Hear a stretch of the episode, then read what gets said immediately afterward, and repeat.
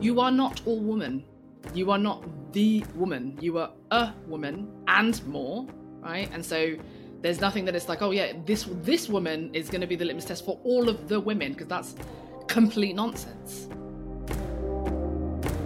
Welcome to Little Revolutions, brought to you by Freeda. This is a series of conversations about the double standards, societal problems, and systemic injustices that feel bigger than any one of us. Every week, we talk to someone who's questioning the norms and rewriting the script. They're activists and politicians, artists and athletes, and many, many more. Each one of our guests talks us through relatable little revolutions they're making in their own lives and the ways in which we can all be changemakers, whoever we are. On today's episode, we speak to Dr. Anne Marie Imafidon. She's a computer scientist and the CEO of STEMettes, an organization that advocates for women in STEM careers. In this hopeful conversation, we talk to her about how to find and believe in your own power when you don't see examples of successful people who look like you. Thank you so much for joining us. How's your day going? It's going okay. It's going all right. So, to get us started, we don't like to define people, so I'm going to let you define yourself however you want and introduce yourself however you want. Thank you. My name is Anne Marie. I am CEO of STEMettes, author of She's in Control, and all round woman in tech. Great. Thank you for joining us. So, one of the reasons we wanted to have you here and to have this conversation with you was about what so much of your work is focused on with girls and women in tech. And as I was thinking about how to start the conversation, I saw something you said in an interview and it like stopped me in my tracks where it starts so, so young in school where the idea of like, we hear it everywhere, like I'm bad at maths or I'm bad at science, but people would never say that about like, I, I don't, you know, I don't do writing or I don't do reading. Like that's just a, a baseline skill that's expected in society. Whereas with, with maths and science, with tech, it feels like this far away thing very often culturally. And I'm wondering about for you when when you decided to to pursue this path was that something that you saw people around you doing? And so it didn't feel like something you had to like question in your mind of like am i good at this? Is this a space for me? Are there questions here? Was it just you knew this was where your passion was? This is what you enjoyed where your curiosity led you? Like how what was your beginning like? Um so for me in my beginning it wasn't a I want to do the STEM. It wasn't even that necessarily. It was more curiosity. It was there's a dishwasher, there's a washing machine here, and if I was going to wash clothes, I would do this, but my washing machine doesn't do that. But it was also there's a VCR. There are these black VCR cassette tapes that we put into the VCR player, and it always knows to play Timon and Pumbaa, and they're not on the sticker. How does it know? And so for me, my journey into tech and to maths and to all of the STEMmy things were, how does that work? And now that I know that how, how that works, how can I solve problems, right? How can I help people with this knowledge? Because if that works again and again for them, uh, or if it works again and again for me, then it can work again and again for them. So that was my journey in. I had no concept of who else was in this space. I had no sense of, you know, the whole I don't do maths or, you know, any of that kind of, that wasn't necessarily what I was exposed to. My thing was just, oh my goodness, how does this work? And why does that work? I've I've heard the the Lion King story before, and I love it so much because I think, like for me, the other side of that, as a more on the art side person, it was like a how do I make that right? Like how do you mm-hmm. take the idea in your brain and make that? And you were like, how do I take this apart and and make the VCR? But we were both curious about making, which is not not the connection that very often in conversation culturally happens around tech, where it's so incredibly creative, but that's generally not how it's framed. Yeah, and and this is why you know getting involved. I'm actually a judge for the Alexa Young Innovator Challenge, and it's why I get involved in things like this because it's it's it miss it goes missing so much from our conversations about technology. Right? We talk about harder, faster, bigger, stronger, and we don't talk about create. Like, imagine you could talk to a device and it could talk back to you. what would you get it to say? Like, what are you going to make? And I think that's the thing that goes missing too often, and folks do end up concentrating on the I don't get maths or my maths lessons were like this. So it's like, okay, cool, let's think beyond maths lessons, right? What were your music lessons like? You still listen to music. So what are we going to do here with the technology to talk to this inanimate object? Um, and so, yeah, that's a big thing for me. And tech is everywhere, right? It's not just that it, it it's like at least we're we're the same age and I think about like for me growing up it was like a tech was a thing that was like its own thing, right? And the arts are separate, and like medicine is separate, or law, law is separate. Like they're all separate things, but we're talking through a phone right now, and most of us have like a washing machine somewhere in our lives, or a TV, or a laptop, or something. There's like tech everywhere. You put the light switch on. That's technology too, in some sense, and it's generally it's it's seen as this like faraway thing. Um, was it something where for you the, the following that curiosity was something that was encouraged in your family or you saw people around you doing where it was like oh let me take apart the vcr because i see so and so in my life taking apart a question or a problem and trying to figure out how it works or was it just an innate curiosity well i think it's a curiosity that everyone has i just wasn't i wasn't in trouble for exploring all of that curiosity. Like I, you know, I I do I almost always every time I tell that story say I'm really thankful my dad didn't kill me when I did that because putting it back together again was not as easy as I thought it was going to be. It was not as easy as taking it apart. But I think all of us have that curiosity and it ends up being drawn out of us, coached out of us. You know, you end up you know whether it's whether it's experiences at school whether it's things that you see in media whatever it might be it ends up being like no you're almost punished sometimes for asking um, questions or for exploring or for taking things apart. And so then you don't you're not rewarded right for exploring that curiosity. So i think a lot i think all of us have that curiosity in us. We just almost have to rediscover it. And you're right technology is everywhere. Like whether you're our age whether you're older than us whether you're younger than us there is a form of technology that was a thing is a thing is relating to your life now. The technology is only increasing it's not reducing and it's not going anywhere. So it is also one of those things where it's like look whatever you're curious about or whatever you know you enjoy how does that overlap with technology? If you if you if you fish i don't know like what fish tech is almost definitely a thing. What's that like? Or if you have a pet like pet tech is definitely a thing. So what does that look like? Or if you like eating food tech is 100% something. So what does that look like?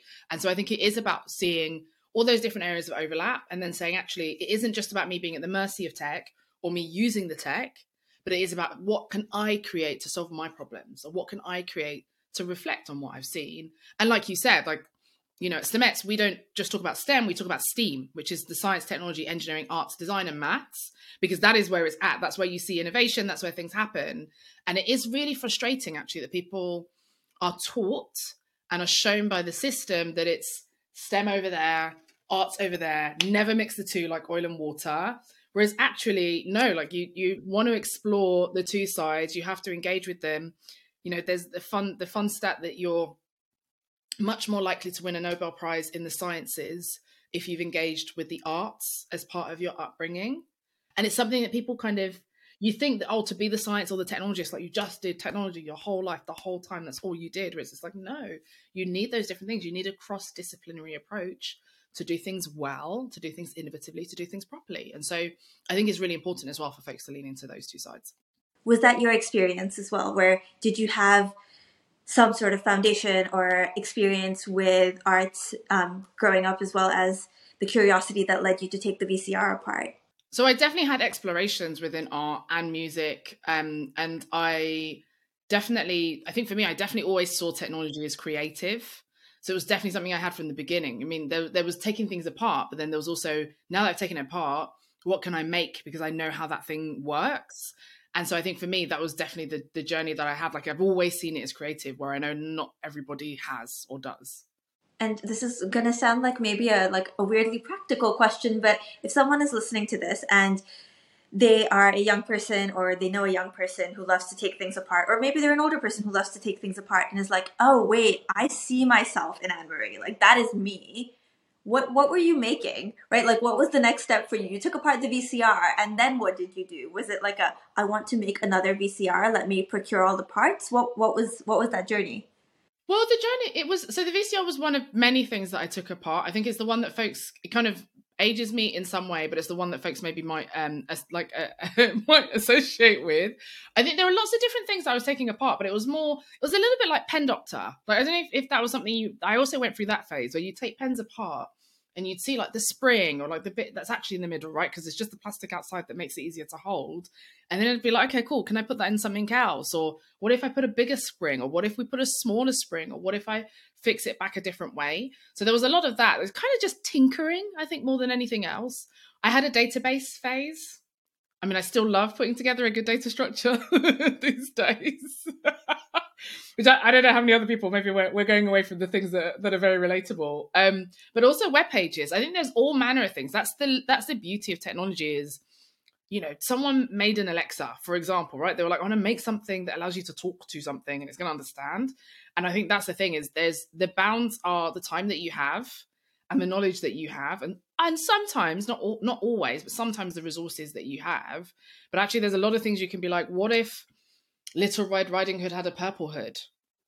You know like what would the difference is there any difference? Could we have a difference in that story? And so i think that was mine. It was like what we'd now call remixing i think was was my kind of my first foray. And then you start to code you start to build you start to create.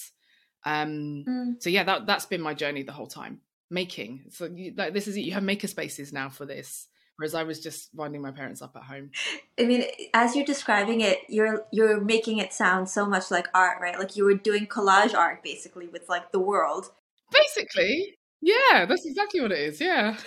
I've never thought of it that way yeah. Which feels like so so relatable compared to we were talking before this interview um the team and i about like the the reputation culturally of like people in tech, right? And it at least in most of my lifetime, I don't think it's changed where the like cultural stereotype is it'll be a white man, young white man, um, who has a black screen in front of him with green text on it. It's always non green text. Yeah. And the thing he's doing is like so incomprehensible to everyone around him that like he's this genius, this boy genius, which is great, but like it's also so incomprehensible.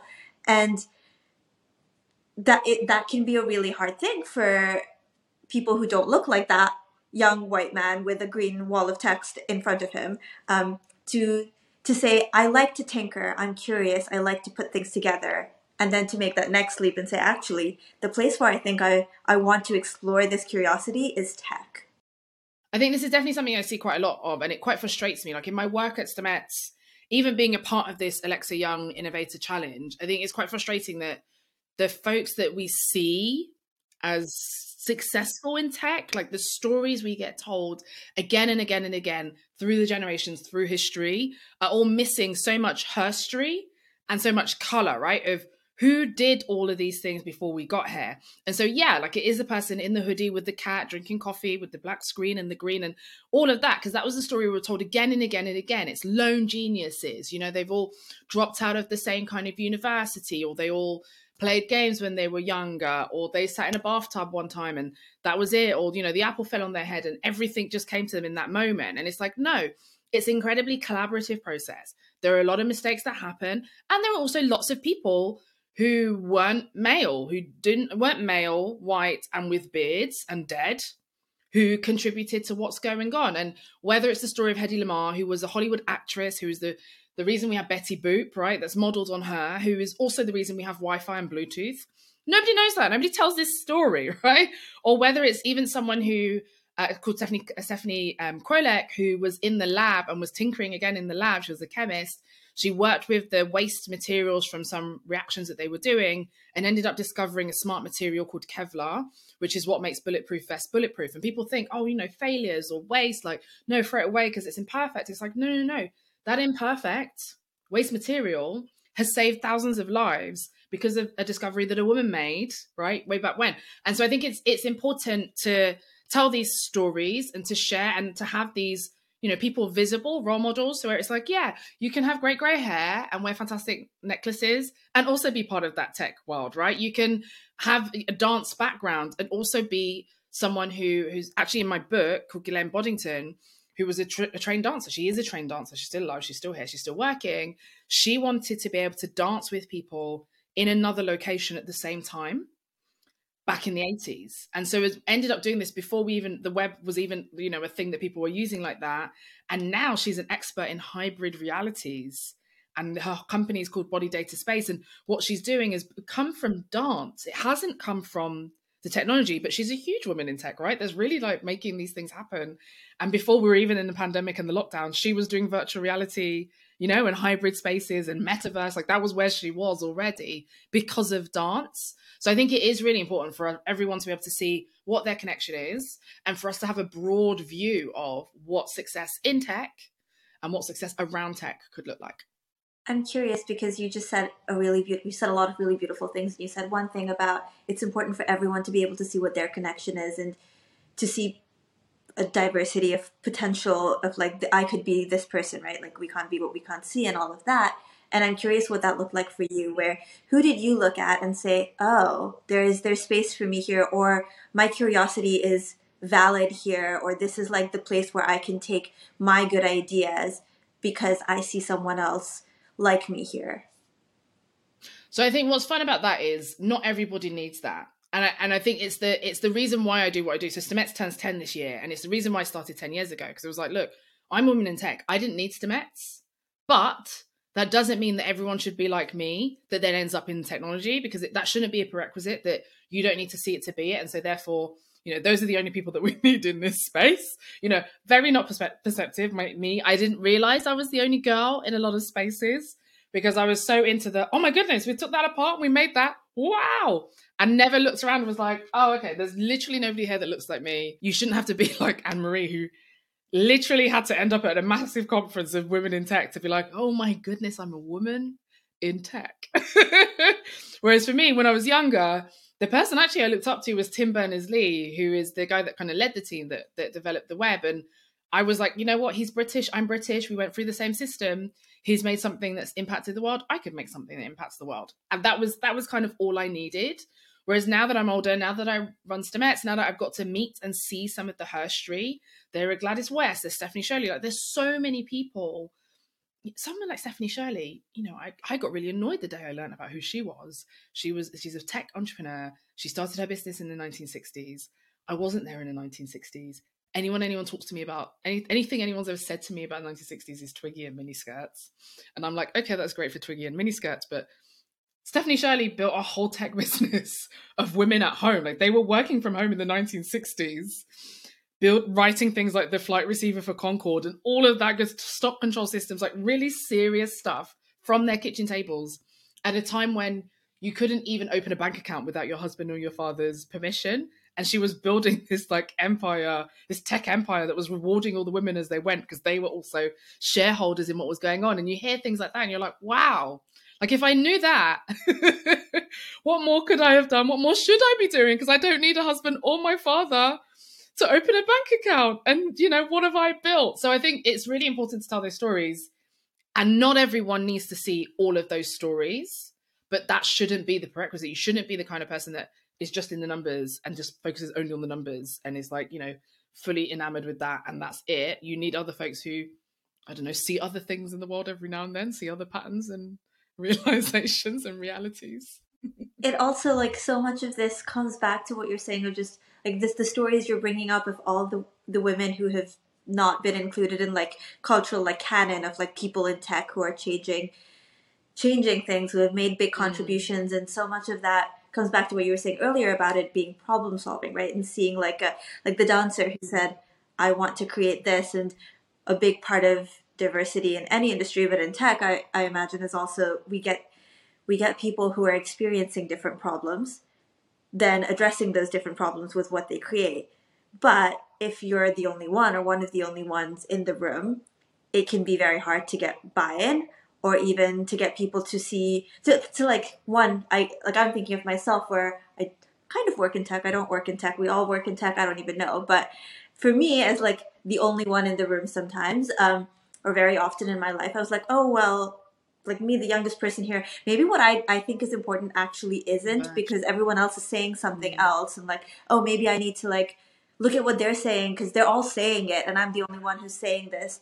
And when you talk to all the people part of Stemettes and when you mentor younger people and when you think back to your younger self, even, I'm curious about like, how do you get past that, right? Like, we need, we're up against the fact that there's so few women in tech and there's so few people who look like the the young woman or non-binary person who's like i, I want to do this i want to fix this thing but all the like white men around me are are saying that isn't a problem or that's not interesting or whatever it is? Yeah, it's a great question. And it's something that it's not just our young people that come up against that. You know, like you're saying, people in industry, like all kinds of folks feel like they don't belong in particular spaces.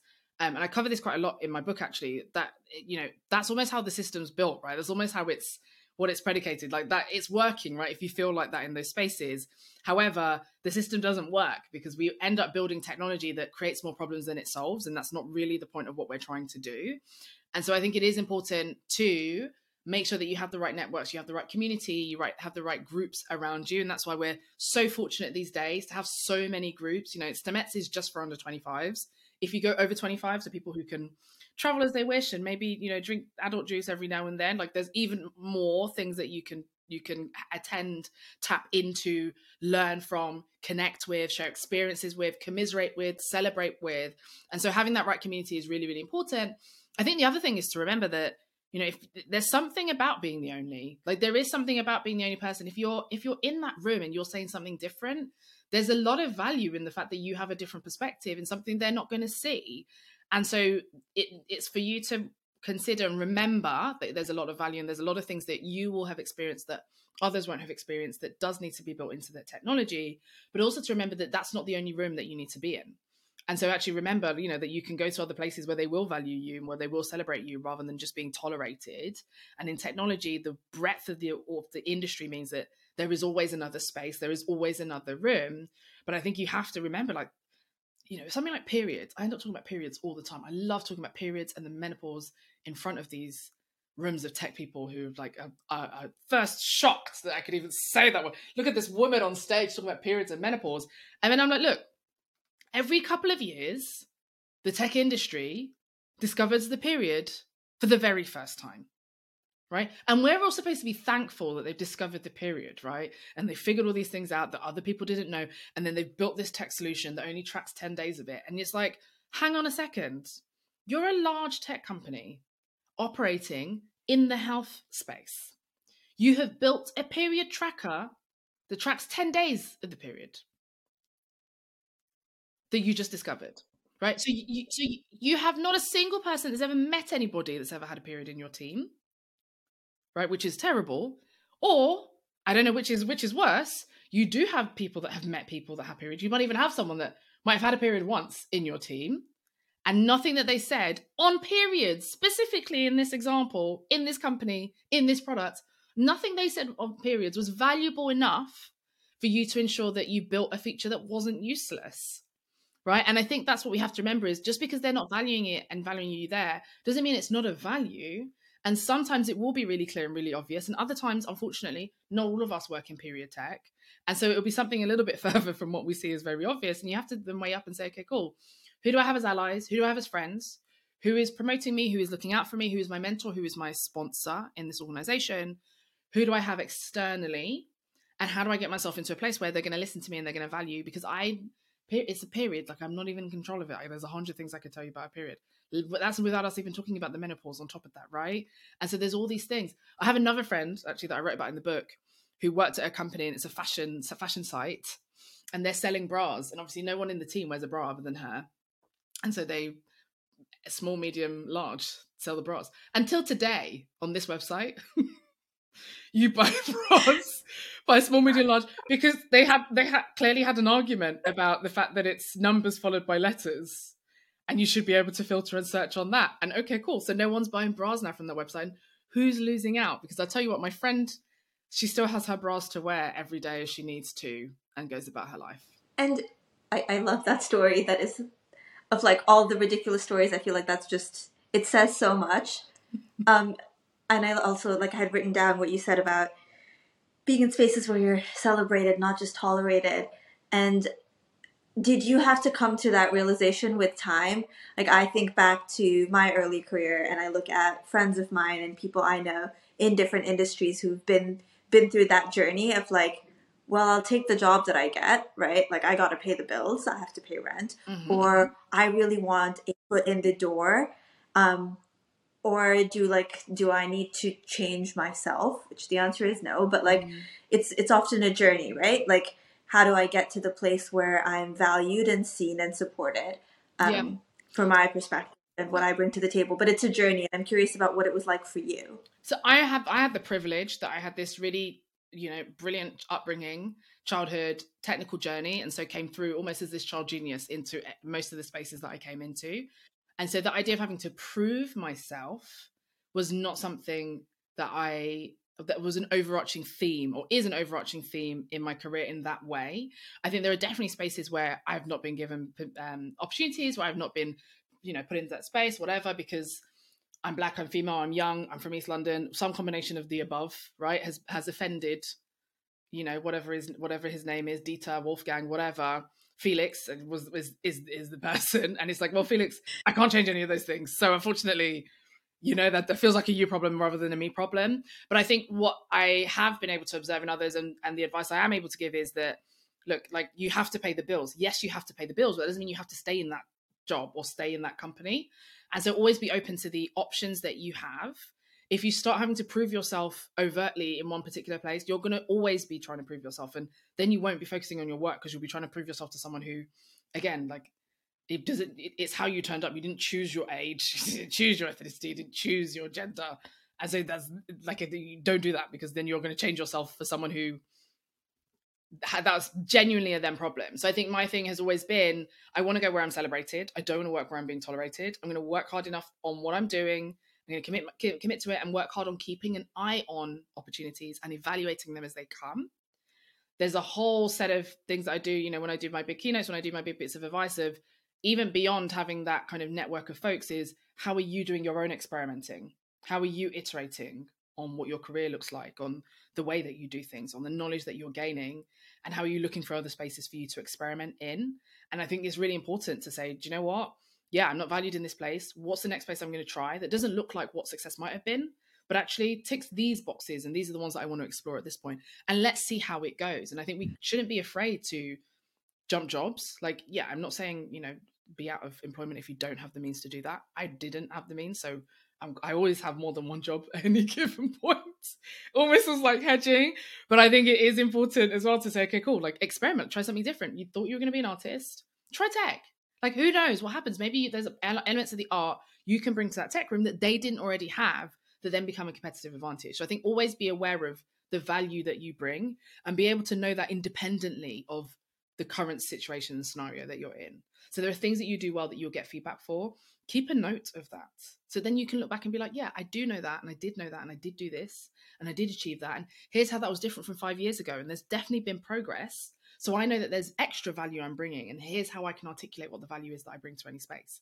And I think that's a really important thing to be able to do independently of just you and your manager or just you and your current colleagues. And to, to go back to the experimenting bit, which I agree with that entirely. And like you, I've always like done more than one thing at any given moment. And experimenting is for me at least the way forward but it takes a lot of courage to like take leaps right yeah yeah yeah and especially when you're starting to take leaps and know your value and i'm like well maybe all of this just comes with time and age and experience but was there a moment where you were like okay i think i need to do something very different or was there like a catalyst for you to start trying to experiment and seeing like what different could look like for you your work your place in the industry? No, there was no catalyst. I think it's it's been the way that I've, I've, lived my life. Like you live you live life in cycles anyway, right? So when I was 15, I, there was what I knew I wanted to do. When I was 18, that was what I thought I knew I wanted to do. When I was 21, even now, I'm like, yeah, I think I know this is what I want to do. And in another three years, I'm sure it will be different.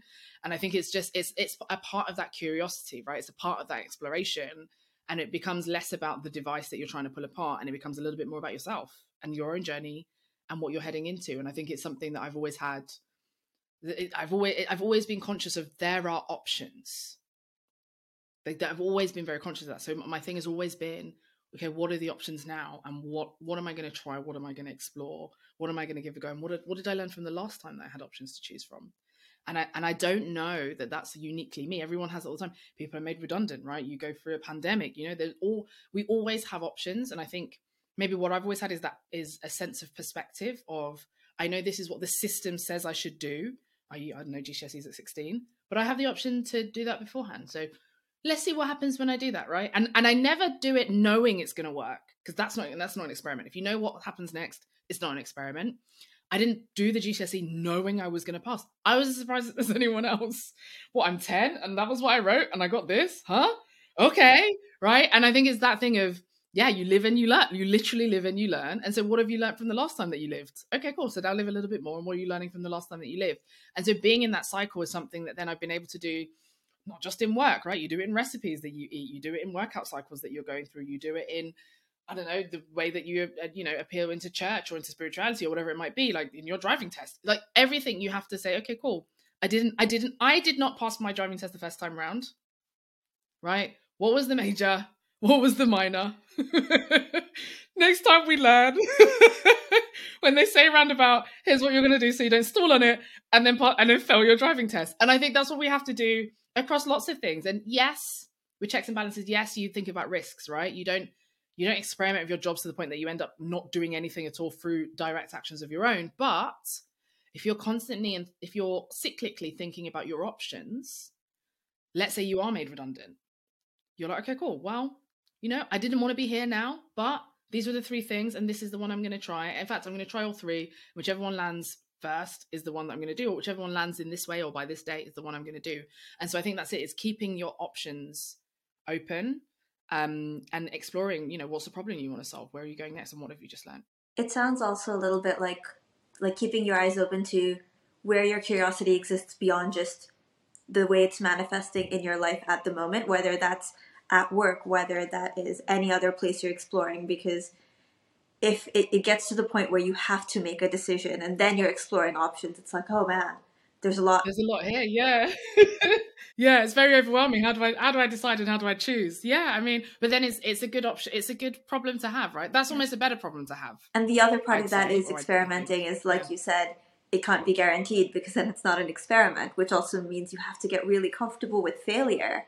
Um, and for you, as a person in STEM, like scientists experiment all the time. For people who whose life maybe has less experimenting built into it, like, how did you get comfortable with the idea of failure? So I'm a technologist, so like you say, it's kind of part and parcel of how we do things, right? You write a load of line, line of code, you write a load of code, and you, you'd never ever expect it to work first time around. In fact, you're suspicious when it works the first time round, right? Because you're like, hmm, maybe it doesn't do what I need it to do because there's no error that's been thrown up right now. And I think things like that do help. I think it's also, again, it's a perspective. Like nothing in life is perfect. Nothing works always correctly the first time. I mean, you know, this is why we have to switch it off and switch it back on again almost as like a meme of life, right? Because we all just know that technology every now and then stops working, but you will have failures. I think it's about looking and seeing and understanding that those are things to learn from. But everyone has failures. There are things that fail all the time. There are things that go wrong all the time. And yeah, you have to be comfortable because otherwise you end up um, harming yourself and you end up bubbling over because it's like, no, it was supposed to be like this and it wasn't. And it's like, no, no, no. Like there's always going to be things that go wrong the work is in how do you react to that and how do you um, work around it and how do you build for it not how do you completely evade, evade the failure. I think the other thing is failure is a huge part of success. It's a huge part of success. Failure is is is instrumental. It's it's it's essential for success and you have to have the failures to learn from to then be successful so you know that's a pitfall that you're not going to do or that's a thing you're not going to or that's a time you're not going to do or that's a place you're not going to do it again and i think that's really important. Like everybody has failures in life. You're kidding yourself actually really if you haven't had any failures or had any mistakes that have happened. So it's again it's how do you look at those as part of your journey rather than bits that need to be obscured. I have a feeling i know i know what your response is but i want to ask you anyways. Could you say more about how failure is a part of success and why you think it's an integral part of success so failure is a part of success because failure is about is part of that experimenting, and and I think you when you experiment, you have an up and you have a down, right? There, there are times when it, the experiment will go correctly. There are times when it went down, and if you didn't leave it open, then you wouldn't, you know, if you didn't have it open to you know go either way, and it's shades, right, rather than you know you're either successful or you're failure. Sometimes it's in it's a, often it's a spectrum right? But it's like you almost need to be in it to win it i think on a lot of these things. And so if you nothing ventured nothing gained right? There's all these idioms that we can throw at that are basically the same thing of if you didn't try then not only would you not fail but you wouldn't succeed because you haven't ventured into it. And so it is a big part of it. It's like a yin and a yang really of doing of making the progress of having things happen you know this Alexa Young Innovator Challenge, we've got folks trying to build and trying to solve problems for social impact. using building using a skill that they've built on Alexa, and it's like, okay, cool. Like you have to give it a go. You have to know what the problem is.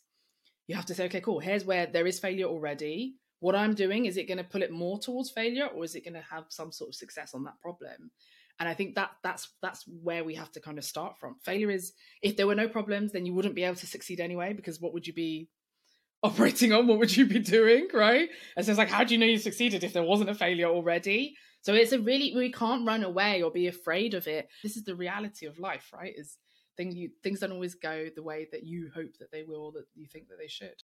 It yeah, I mean paths are not always going to be linear, and it would be so incredibly boring if we were it all would. like walking down the same path and doing the exact the exact same yeah. thing, right? Um, but I thinking also about like it, it's it's easy to I think I've been in the situations I don't know if you have where you start to feel the weight of like well if I fail and I'm the only one in the room then the door will be closed for everyone else like me or for the idea that I've brought forward or you know I had to really fight to get here and if if this doesn't work like this is the one chance this this problem I'm trying to solve or me or like it's easy to feel that pressure right? Of like there's one chance and if i'm the only one or this is the one time like someone has allowed someone to do x or y or z that i'm doing whether it's a problem i'm addressing or a project you're launching um, to feel that sense of like i want to open the door for everyone else behind me for more opportunities. And how do you balance both the inevitability of like everything isn't going to work because that's just life and also the the desire to like keep going and keep building and keep making and keep having op- options and opportunities for for us and people like us then? I think it's the same thing. It's the same thing like if you don't if you're not trying to do that then you're never going to succeed right and so it's like i'm doing this now not knowing that it will definitely work but i'm doing it knowing that if it does work i'll open up those opportunities and if it doesn't work then i'm a step closer because failure is part of that success to opening up those opportunities so that it's not the I don't see those two things as a binary or as opposites. I see them as the same. It's the same thing from reality. Like I've been doing this for 10 years, right? Everything doesn't work. I, I, I know that. And so I, I have, we have to run the event. We have to run the opportunity. We have to have the conversation so that then we can even be in a, in a, in the privileged position of failing on delivering those opportunities, right?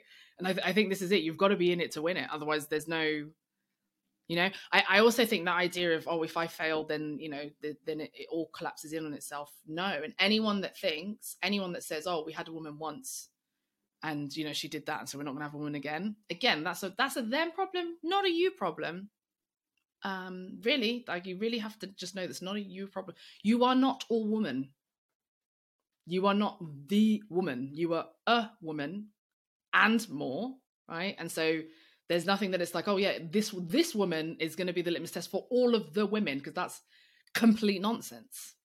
Um, you know several women, they're not all the same.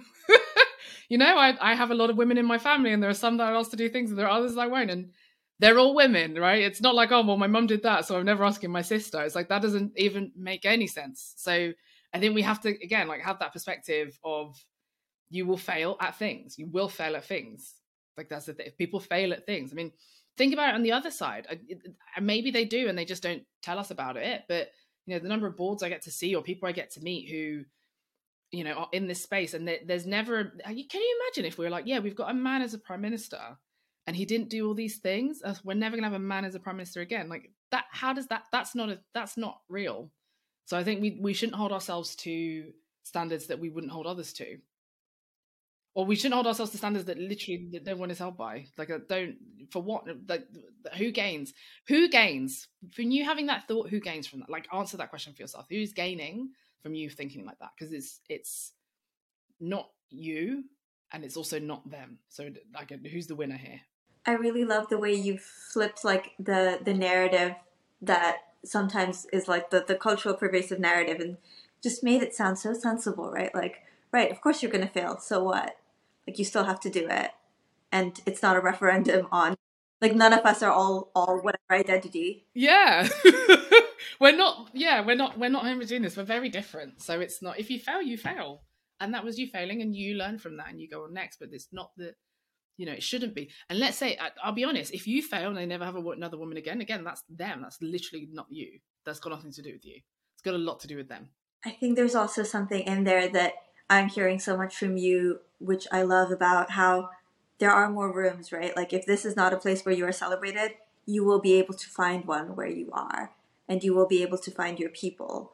And it doesn't even like what you were talking about with your own experience as well if not necessarily needing to see the the role models to find the space, but I imagine you still had a community of people who you turned to who might not have been women in tech, right? Like you had your friends, your family who were who were the people who supported you and the people who saw you for the the human who you are, even if they weren't the people who and the people I imagine who were celebrating you, even if they weren't the people in the classroom with you. A hundred percent. I was celebrated by the women. I would celebrate those women. I'd celebrate our other our male colleagues. I'd celebrate everybody. Well, not everybody, but I'd celebrate. I'd celebrate my, my crew. At work, it was the same thing. And at work, it you know it gets more complicated, right? Because you have managers, you have other stakeholders. Some of them would celebrate me, others wouldn't. Some would just tolerate me.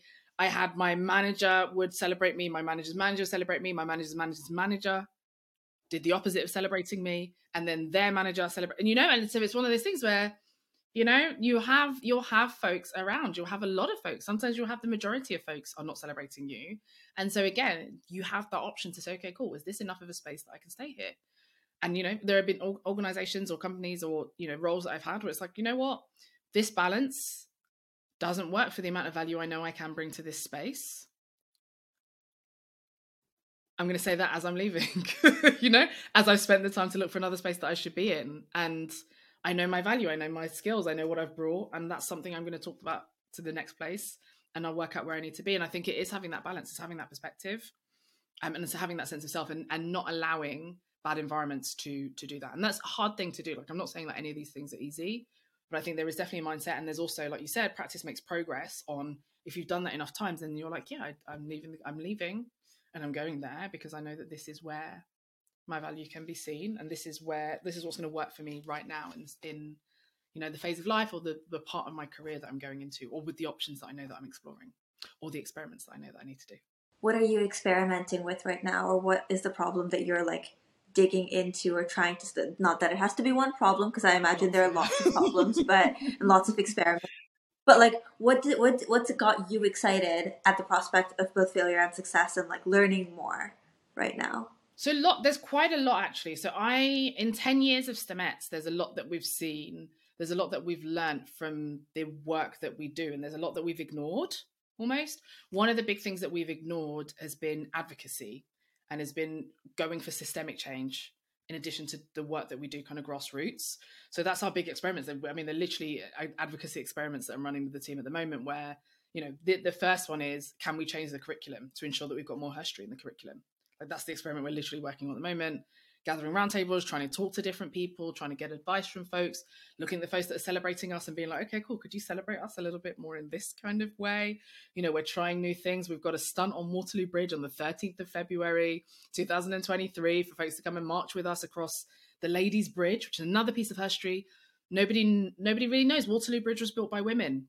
Like nobody, nobody knows this. We all kind of just go over it and see it every day. You don't realize it's the ladies' bridge and women built Waterloo Bridge. And so it's things like this where it's like, okay, cool. So that's our that's the experiment. That's probably the experiment that's exciting me the most at Stemettes at the moment. There are lots of other ones around the size of a growing team, around regional expansion. There are experiments on the lots of the boards that I'm on that we're trying to again edit systems and do things systemically. So yeah, I mean, there's always there's lots of experiments, right? Lots of them that you're trying to run a placebo experiment, you're trying to run an iteration of the experiment, you're trying to spend time to analyze what happened, you know, in the lab on on that particular one when we invited those people, who turned up, who didn't turn up, what did they like, what did they not like, what did we take away, what did we learn, what did we not learn, you know, all of that. There's life is an experiment, really, but the advocacy experiments, the 18 month advocacy experiments at the moment, are the ones that I'm super excited to see actually, because yeah changing a national curriculum, you know, and we're talking about this amongst teacher strikes and all kinds of systemic things that are going on. Changing a national curriculum to include the stories of women, I, I would be a pretty cool thing to be able to do, but I'm not assuming that it's something we will be able to do. However, if we did, you know, it's it's the what if, right? Like, what if we could? And that's, I mean, that that would be so exciting and so necessary. Let's um, see. Yeah, which leads me into my last very cheesy question that we ask everyone, where the series is called Little Revolutions because um, you were talking about so much of like what is broken is also systemic in the world, right? So for anyone, whether they're looking to get into tech or elsewhere, and they feel like there isn't space for them, or they love someone who's trying to, or they want to support someone who's trying to enter a space and they don't feel like there's space for them because they don't see models like them they don't see opportunities they don't they don't see the history or they don't see the black and brown people who came before them. Like for anyone who's in that situation what little revolutions what daily because like there's the stuff that you're doing which is you know campaigning to change a curriculum and there's the stuff that happens in daily life. So what can people do? What little revolutions can they enact well, as cheesy as this is, I mean, this is what my book is literally all about. Um, I don't know if you can just about make it out on the camera, but I've got a getting started section at the end of every single chapter. and there's 13 chapters. So there's a lot of work. There's a lot of stuff for folks to try out. And whether it's something as simple as, uh, you know, trying a new search engine, because when you search with one search engine, you see one set of results. But actually, if you do the same search on I don't know DuckDuckGo or Ecosia. I mean, you you plant a tree when you search on Ecosia, which you don't have on mainstream search engines. That could show you something completely different to what you're looking at at the moment, um, or whether it's just playing with the settings you have on your microwave and seeing what overlap that has with the settings you have in your phone. Because then that might have some impact or some influence or some insight on the settings that you might be able to set at work to ensure that what you're doing runs smoother, or that might show you actually the future of what's happening in your work, whether it's searching for the future of your hobby and wondering whether, you know, if you look at the future of food, are there any insights there that might be useful for I don't know other hobbies, maybe the future of dance. Like there's there's quite a lot of different things that folks can do, but there are definitely groups. I would I would say don't underestimate, and I have this across the book. Even the people that wrote the quotes, like there are so many groups for so many different types of people in so many different locales, and it's not just about protected characteristics, but also interests that actually find that group, like tap into it, give them a go. Like it also experiment with groups. That's one of the ones that I've said here. Experiment with groups. There'll be lots of different ones that you probably are eligible to join with. Not all of them will be your fit. So go experiment. Go, you know, spend some time having adult juice or not, right, with some of the groups and see how it all goes. But yeah, I'd say I'd say that I mean, cheesy a plug as it is. This is literally why I wrote why I wrote the book. We've got the history. We've got the reason why things are now, and also this idea that you don't have to be in tech you shouldn't have to be in tech to have this influence and to see how this relates to you right? We have lots of people who have opinions on immigration who are not immigration lawyers or immigrants right? And that's still how elections like that's how we operate as a society. How brilliant would it be if we had that for tech where when there's a lockdown and they decide to allocate grades using an algorithm we can all ask the question i see what are we putting into this algorithm to make these decisions? Because I know it's not statistics, it's not statistical analysis of who sat in that seat the year before that you're using to allocate grades this year. That can't be it. That can't, that can't be what you said, right? Which is exactly what they did, and it all kind of blew up. And I think that's it. Like we all need to to have that agency, have some sort of technical agency and understanding. Again, I always end up saying, you know, if you go to Italy and you don't understand Italian, you're going to end up eating the gelato flavor that that person has chosen in the place that that person has chosen because you weren't able to read the signs, you didn't know where you were going, and you also can't ask for the gelato yourself. And I think it's really important, you know, to build that literacy so that you're not at the mercy of someone else's pizza choices. it just makes me thank you for this. This makes me want to just go out and be curious about the world, and I'm sure everyone who's listening and watching is going to feel the same way. Is there anything I should have asked you that I didn't? That's it. No, all good. I think I think all good. All good. Thank you. Thank you for listening, and thank you to Dr. Anne Marie for joining us. Check out the show notes to find out more about Anne Marie, her work, and where you can follow her. This episode was brought to you by Freeda. Our producers are Claire Richardson and Abisoye Adelusi, and I'm your host, Masuma Ahuja. Please don't forget to follow Little Revolutions wherever you listen to podcasts and to leave us a review. It really helps.